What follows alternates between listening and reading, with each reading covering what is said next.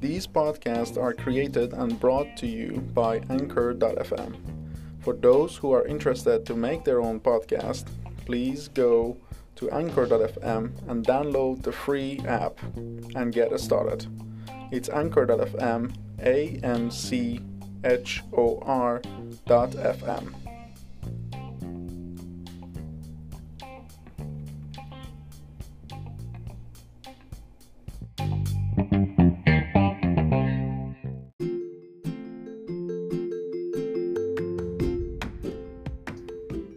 سلام. به پادکست جعفری لب خوش آمدید. پادکستی برای زیستشناسی محاسباتی و ترویج علم. من محیدین جعفری میزبان شما در این پادکستم.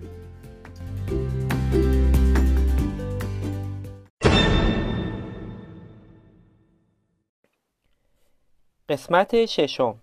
داستان یک اشتباه محاسباتی.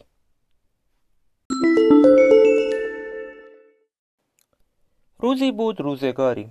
داستان ما از جایی شروع میشه که یک بازی به نام بازی دیکتاتور ایجاد شد. در این بازی مقداری پول یا غذا یا یک چیز ارزشمند به نفر اول داده میشه و از اون می‌خوایم که بخشی رو برای خود و بخش دیگر رو برای نفر دوم برداره. نفر دوم هیچ حق انتخاب، اعتراض یا انتقامی نداره و نفر اول کاملا مختاره. اون می‌تونه همه پول رو برای خودش برداره یا بخشیش رو برای خودش و مقداریش رو برای نفر دوم باقی بذاره. این بازی حالت ساده تری از بازی پیچیده تر اولتیماتومه. یکی از کاربردهای این بازی در رشته اقتصاد تجربی برای ارزیابی بخشندگی و نودوستی افراد مختلفه. چهار سال پیش جین دستی و همکارانش این بازی رو با کمک 1051 کودک 5 تا 12 ساله از کشورهای مختلف یعنی شش کشور کانادا، آمریکا، چین، ترکیه، آفریقای جنوبی و اردن انجام دادن تا میزان بخشندگی و نودوستی اونها رو با توجه به تفاوت‌های فرهنگی هر کشور بررسی کنند. اونا به نتایج جالب توجهی رسیدن و با قدرت در مقاله‌ای با عنوان ارتباط منفی مذهبی بودن و نودوستی بچه ها در تمام جهان اعلام کردند که یک خانواده مذهبی بچه های خصیصتری دارن. دو مذهبی بودن یا نبودن می‌تونه میزان حساسیت کودکان به مفاهیم بیعدالتی یا همدلی رو پیش بینی کنه. و سه بچه های خانواده مذهبی به علت تمایل خانواده هاشون به فعالیت های تنبیهی زندگی ناگوارتری دارن. جین دستی یک استاد تمام روانشناسی و علوم رفتاری در دانشگاه شیکاگو با شاخص اچ 119 فردی شناخته شده و معتبر در این حوزه.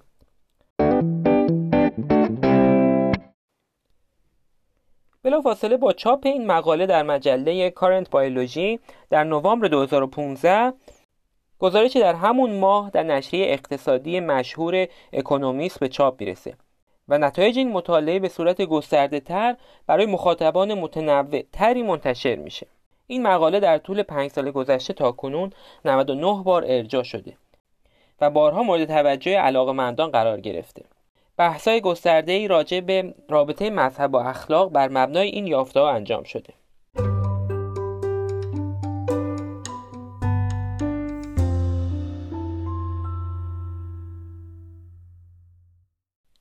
در فاصله کمتر از یک سال یعنی در آگوست سال 2016 عظیم شریف و همکارانش متوجه اشتباهی در آنالیزهای انجام شده توسط دستی و همکارانش شدند. یادداشتی در مجله کارنت بایولوژی مبنی بر اشتباه بودن استنتاج اونا به چاپ میرسونن. اشتباه صورت گرفته در نوع خودش بسیار جالب بود. هدف من هم از روایت این داستان اصلا بحث در مورد موضوعش نیست. مثلا اینکه تعریف نویسندگان از مذهب چی بوده و چجوری مذهبی بودن رو تونسته اندازه گیری کنن که ارتباط مستقیم هم با موضوع پادکست ما نداره بلکه توجه شما رو می‌خوام به همین اشتباه محاسباتی جلب کنم عظیم شریف و همکارانش متوجه شدند که دستی در فایل‌های مربوط به داده های خود برای راحتی از کدهای یک، دو، سه، چهار، پنج و 6 به جای اسم کشورها استفاده کردند. اما در ادامه از این کدها به عنوان متغیرهای پیوسته در ساخت مدلشون استفاده کردند و تفاوت‌های گزارش شده همگی ناشی از این اشتباه در محاسبات بوده. به عبارت دیگه جیندستی یک متغیر اسمی رو به عنوان یک متغیر کمی در نظر گرفته بود. در پایان عظیم شریف از دستی و همکارانش به خاطر به اشتراک گذاشتن این مجموعه داده وسیع و ارزشمند به منظور آنالیز مجدد تشکر کردند و اعلام کردند که آنالیز مجدد آنها نتایج کاملا متفاوتی رو نشون میده نکته جالب توجه این که مقاله شریف و همکارانش از سال 2016 تا الان فقط دوازده بار ارجاع شده و در نشریات پرمخاطبتر در زمان خودش منعکس نشد. بعد از گذشت بیش از سه سال در ماه نوامبر 2019 دستی و همکاران با ارسال یادداشت به مجله کارنت بایولوژی نسبت به انتشار مقاله اول با وجود اشتباهی که شریف و همکارانش گزارش داده بودند واکنش نشان میدن. دستی اعلام کرد که تفاوتها در نتیجه بازی دیکتاتور حد اکثر به کشورها و فرهنگهای اونا مرتبطه نه به مذهبی بودن یا نبودن خانواده های کودکان بازی کننده دستی و همکاران مقاله خودشون رو پس گرفتن و جامعه علمی اصخایی کردن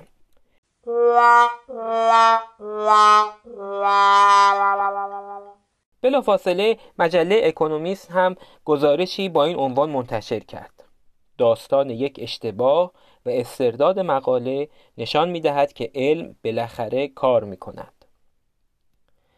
صرف نظر از طولانی بودن زمان چاپ مقاله اول و استرداد اون که می‌تونه نشون دهنده طولانی بودن زمان اقناع نویسندگان یا فرایند چاپ در رسانه های علمی پژوهشی و علمی ترویجی باشه. به نظر من این داستان از جنبه های متفاوت قابل بررسی و یادگیریه. اما من تو این دو جمله خلاصش می‌کنم. یک جانمایه تحقیقات تجربی آمار رو باید به خوبی یاد گرفت و استفاده کرد. دو ابطال پذیری علم و نقد پذیری محقق از ارکان یک فرایند علمیه.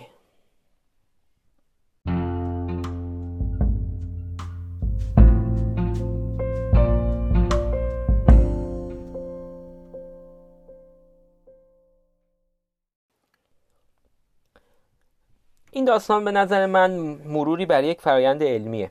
از اون جهت که اهمیت توجه به ابطال پذیری علم رو نشون میده و شامل تمام مراحل فرضیه، آزمایش، انتشار، فرضیه جدید، تحلیل مجدد، انتشار نقد و استرداد انتشار اولیه است. برای دسترسی به لینک های مربوط به مقالات اشاره شده در این اپیزود مثل اپیزودهای قبلی می‌تونید به صفحه مربوطه در سایت ویرگول رجوع کنید. در ادامه نظر امیر محمد گمینی عضو هیئت علمی پژوهشکده تاریخ علم دانشگاه تهران رو پرسیدم من با ایشون از طریق پادکست مفیدشون تحت عنوان دایره های مینایی آشنا شدم و بابت وقتی که گذاشتم برای اظهار نظر در مورد موضوع این قسمت پادکست خیلی ممنونم. تز ابطال پذیری به عنوان معیاری که بتونه نظریه های علمی رو از غیر علمی جدا بکنه معیار بسیار مهمی است. ولی حتما باید با توجه داشته باشیم که مثل همه مفاهیم دیگری که چه در فلسفه و چه در زبان اصلا همه مفاهیم زبانی هم همین ویژگی رو دارند که بسیار دقیق و شارپ و تیز نیستند بلکه خیلی مواقع درجه بندی دارن مشکک هستن طیف دارن. به خاطر همین هم هستش که ما از مفهوم ابطال پذیری نمی‌تونیم به این عنوان استفاده کنیم که بین علم و شبه علم یک خط قاطع بکشیم. به خاطر اینکه اساسا علم مفهومی نیست که خیلی دقیق و مشخص مرزبندی داشته باشه. نه که علم مبهم باشه. همه مفاهیم بشری همینطور مثلا شما بین آدم کچل و مودار چطور می‌تونید یک تعریف ارائه بدید که مثلا یه نفر چند تا مو داشته باشه شما بهش میگی مودار پر مودار و به کی میگی کچل؟ یه نفری که هیچ موی نداشته باشه یا اینکه مثلا اگه دوازده تا مو هم داشته باشه همچنان کچله. یا اگه هزار تا مو داشته باشه اگه کچل نباشه 999 تا هم داشته باشه شما هنوز بهش نمیگید بهش نمیگید کچل. منظورم اینه که خیلی مفاهیم مفاهیم زبانی و مفاهیم فلسفی همیشه ما نمی‌تونیم یک خط قاطع بکشیم که اونها رو جدا کنه. ولی خطهای مبهمی می‌تونیم بکشیم که به طور درجه بندی شده و طیف به ما نشون بده که چه مفاهیم چه جوری میشه مفاهیم از همدیگه تشخیص داد. مثلا ما یه آدم پرمو و یه آدم کممو تاس رو می‌تونیم از هم تشخیص بدیم. ولی این وسط ها ممکنه یه چیزایی وجود داشته باشه که خیلی دقیق نشه تمایزش رو مشخص کرد. خب در مورد علم هم همینطوره. نظریه های علمی باید تلاش بکنن تا جایی که می‌تونن ابطال پذیر باشن. و برای ابطال پذیری لازم هستش که دقت کافی رو هم به کار برده باشن توی نظریه پردازیشون و بعد توی پیش هاشون خب اگه یک نظریه ای سعی بکنه که برای خودش شواهدی رو جور بکنه اگر اون شواهد برخلاف اون نظریه باشه آهسته آهسته به نظر می‌رسه که میشه نظریه رو کنار گذاشت. چند تا انتقاد به تز ابطال پذیری تا بال انجام شده که یکی از اصلی ترین هاش تز دوم کوین هست. دوم و کوین دو فیلسوف علم متفاوتی هستند در قرن بیستم. که اینها نشون دادن که ما هیچ وقت نمی‌تونیم نظریه های علمی رو ابطال کنیم. به طور منطقی نمی‌تونیم هیچ وقت ابطالشون بکنیم. یعنی چی؟ یعنی شما فرض بکنید اگه نظریه داشته باشید که پیش بینی انجام بده اگه خلاف اون دیده بشه همیشه صاحبان نظریه می‌تونن پیشفرضهایی رو تغییر بدن تا بگن که علت این که پیش بینی از آب در نیومد غلط بودار نظریه‌مون نیست بلکه پیشفرضامون رو باید تغییر بدیم. مثلا فرض بکنید زمانی که نظریه کوپرنیک مطرح شده بود خب این نظریه یک اشکال بسیار بزرگ داشت و اون این بود که اگر زمین بخواد به دور خورشید بچرخه ستارگان زمینی آسمون باید دچار حرکت اختلاف منظری بشن. و چون همچین چیزی مشاهده نمیشه نظریه کوپرنیک باید ابطال بشه. ولی خب کوپرنیک نظریهش رو ابطال نمی‌کرد. به چه شیوه؟ میگفتش که یه پیشفرض عوض می‌کرد و اون این بود که ستاره ها خیلی به ما نزدیکن فرض می‌کرد ستاره ها خیلی خیلی از ما دورند و به این شیوه نظریهش رو از ابطال حفظ می‌کرد. خب ما بعدها فهمیدیم که نظریه کوپرنیک درسته و اون زمان معلوم نبود و معلوم نبود که آیا این تغییری که داره در پیشفرض میده تغییر درستی یا تغییر غلطی است. در جواب این موضوع خیلی مواقع دانشمندا سعی کردن بگن که ما تا جایی که می‌تونیم باید سعی بکنیم که ابطال پذیری نظریه‌مون زیاد باشه. یعنی اگر هر هر مشاهده خلافی با نظریه ما اگر مشاهده شد و ما دائما در حال تغییر دادن پیشفرض ها بودیم و دائما با تغییر دادن پیشفرض ها نظریه‌مون رو حفظ کردیم این داره دائما نظریه‌مون رو از ابطال پذیری نظریه‌مون رو داره کاهش میده. کم شدن ابطال پذیری نظریه یعنی نظریه در کنار پیشفرضایی که در کنارش وجود داره. داره دائما باعث میشه که نظریه ما آسیب پذیرتر و از فضای علمی دورتر بشه. این پاسخی که در واقع دانشمندان می‌دهند که ما در واقع اگر نظریه کوپرنیک به وسیله روش های دیگه ای معلوم شد که درسته و اون وقتی که ما این دور بودن ستارگان رو میپذیریم و میگیم که این پیشورز پیش تغییر پیشورز تغییر درستی بود به خاطر اینکه عوضش ما تونستیم به این وسیله بسیاری از نظریاتمون رو ساده تر کنیم.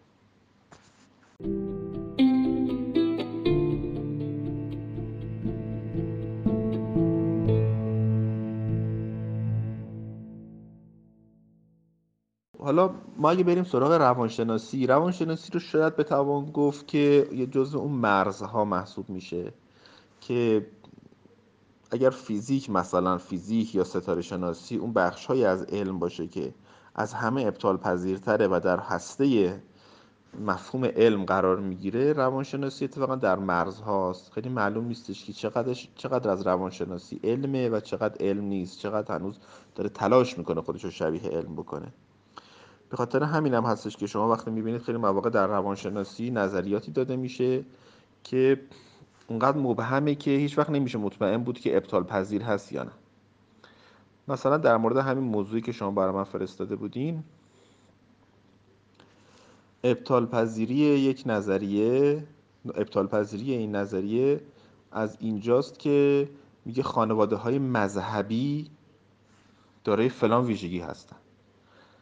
خب اول از همه باید پرسید اصلا خانواده مذهبی یعنی چی؟ یعنی شما ممکنه که کلی شواهد خلاف این نظریه شما ببینی ولی بگی اینا خانواده مذهبی نبودن. مثلا چه خانواده مذهبیه؟ خانواده ای که میگه من مذهبی ام خانواده ای که توش نماز می‌خونن خانواده ای که نماز می‌خونن ولی مثلا مشروب می‌خورن. این من میشه بهش گفت مذهبی یا نمیشه بهش گفت مذهبی؟ خیلی هستن به خودشون میگن مذهبی به خاطر اینکه خدا رو قبول دارن. ولی با تعریف های خیلی آدمای دیگه ممکن اصلا مذهبی نشون رو حساب کرد. همین تعریف غیر مبهم خود به خود باعث میشه که ابطال پذیری این نظریه کاهش پیدا بکنه. خب حالا فرض بکنید که این با شواهدی هم اون رو شما سازگارش بکنی. به نظر من هیچ وقت نمیشه به گفتش که تایید شده. حتی اگر هم بعدها معلوم نشه که در داده ها دستکاری کرده بوده. این ماجرا من یه یه روانشناس دیگه میندازه که این روانشناس خیلی بیشتر از هر روانشناس دیگری به شبه علم علاقه من بود. و برخلاف روانشناسایی که سعی می‌کنن روش های علمی استفاده بکنن و تلاش می‌کنن که روانشناسی رو به علم نزدیک بکنن ایشون دنبال این بود که طالع رو برداره بیاره تو روانشناسی. و رفته بود یک جمعیتی از ورزشکارای بلژیکی رو لحظه تولدشون رو در آورده بود و نگاه کرده بود که تو اون لحظه تولد اینها مثلا ارتفاع سیاره مریخ تو آسمون چقدر بوده. و یه نموداری به دست آورد که نشون می‌داد که زمانی که ارتفاع سیاره مریخ در سی درجه یا 60 درجه از افق باشه تعداد تعداد ورزشکارایی که متولد میشن بیشتر بوده. در نتیجه مریخ روی ورزشکار شدن آدم ها تاثیر می‌ذاره. مشابه همین موردی که شما من نشون دادین ایشون هم معلوم بعدها معلوم شد که در داده ها دستکاری کرده و این دستکاری که کرده بوده باعث شده که همچین نتیجه بگیره. ولی از اون بدتر اینه که اصلا کلا اینجور پژوهش ها بسیار بسیار مبهمه. یعنی اینکه تاثیر بسیاری عوامل متعدد دیگر را در نظر نمی‌گیره. به خاطر همین ارزشش بسیار کمتر از هر پژوهش دیگری است.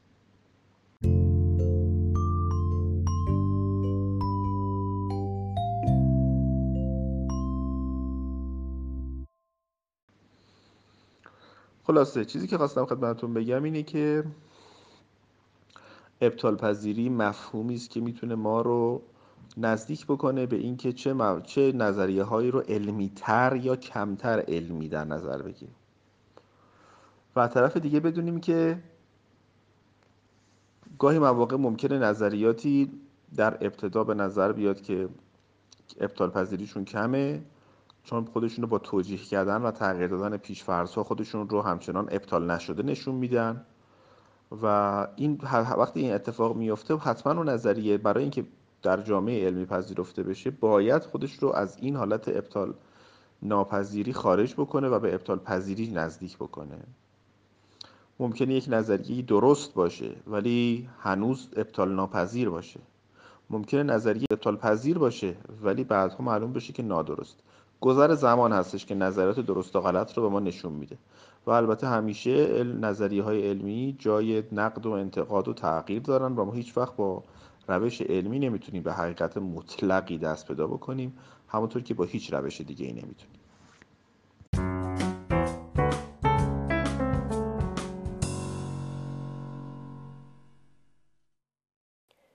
از اینکه بریم سراغ هشتگ از آر لذت ببریم این اپیزود می‌خوام تشکر ویژه کنم از دوستان و همراهانی که در این مدت از طریق توییتر، لینکدین و تلگرام برام نظرشون رو به صورت متنی و صوتی ارسال کردن.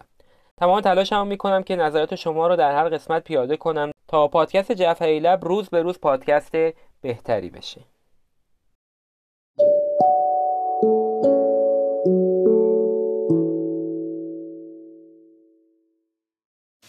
سلام. من الین مهراسا در هشتگ از آل لذت ببریم.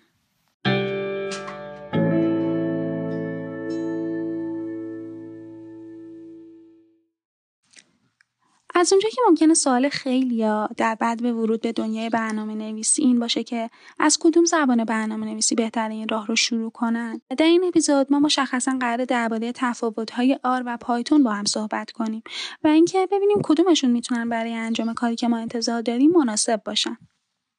در واقع پایتون طبق اطلاعاتی که ازش وجود داره یک محیط یک پارچه توسعه نرم افزار تفسیری همه منظوره و متن باز هست که در سال 1991 توسط روسوم در کشور هلند طراحی شد و جالبه که بدونید نرم افزار اینستاگرام به سعادت همین زبان برنامه نویسی نوشته شده. اما آر زبان برنامه نویسی و محیط نرم افزاری برای محاسبات آماری و علم داده هاست. پس تا همینجا هم میشه از تعریفه که برای این دوتا نرم افزار ارائه شده متوجه شد که پایتون زبان عمومیتری نسبت به آر هست و آر به طور تخصصی زبان برنامه نویسی برای محاسبات آماری محسوب میشه.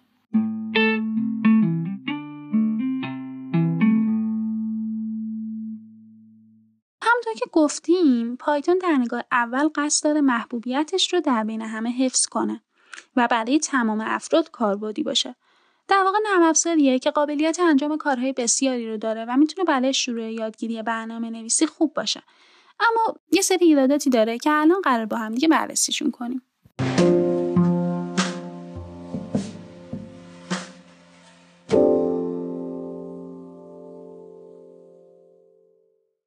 نکته اول اینه که کدهای Python با توجه به هر بروزرسانی که درش انجام میشه تغییر می‌کنن.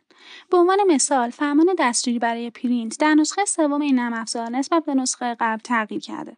اما مسئله دیگه اینه که در Python قانون کلی وجود نداره که کی از function استفاده کنیم و کی روی یک object متد پیاده کنیم که باعث بروز error های زیادی در کارمون میشه. دلیل این مسئله هم برمیگرده به همون تلاش Python در رازی نگه داشتن همه کاربرانش و ارائه تمامی قابلیت ها به صورت یکجا و بدون توجه به نیاز تخصصی هر کاربر. نکته سوم اینه که مسلما GUI یا رابط کاربری گرافیکی که به کاربر اجازه میده تا بتونه از نمادهای گرافیکی یا فرمانهای کوتاهتر برای برقراری ارتباط با دستگاه الکترونیکی استفاده کنه بسیار متنوع هستن و بستگی به سلیقه هر فرد دارن. اما به نظر می‌رسه وقتی پای کارهای محاسباتی و data محور وسط میاد که با کلی script سر کار دارن رابط کاربری بهتر از R پیدا نمیشه. مسئله دیگه که ممکنه حتی برای user های R خندهدار به نظر برسه ولی برای Python یا یه واقعیت غم و اون نصب package و این پشت کردنش به source code هاست. فرآیندی که توی Python مراحل طولانی و سردرگم کننده ای داره. در صورتی که این کار رو به راحتی می‌تونید در R با یک کمند یا فرمان اینستال پکیج انجام بدید.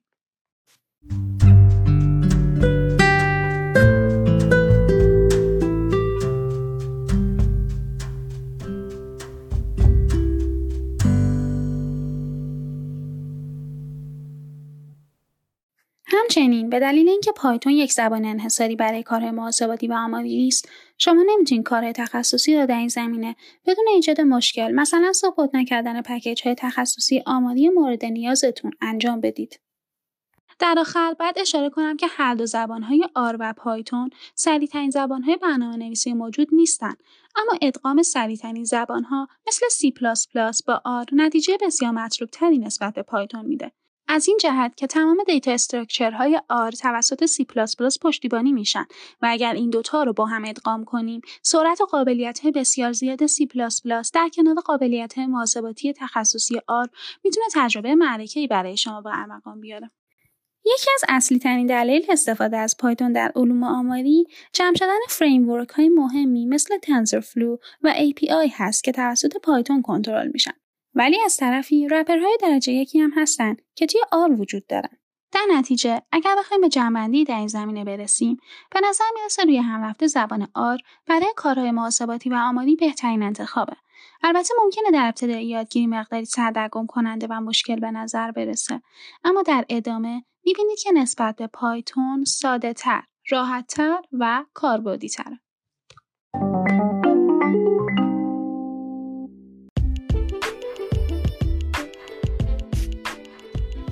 امیدوارم این پادکست را دوست داشته سابسکرایب کنید و عضو بشید و اگه احساس کردید که مفید هست به دوستانتون پیشنهاد کنید.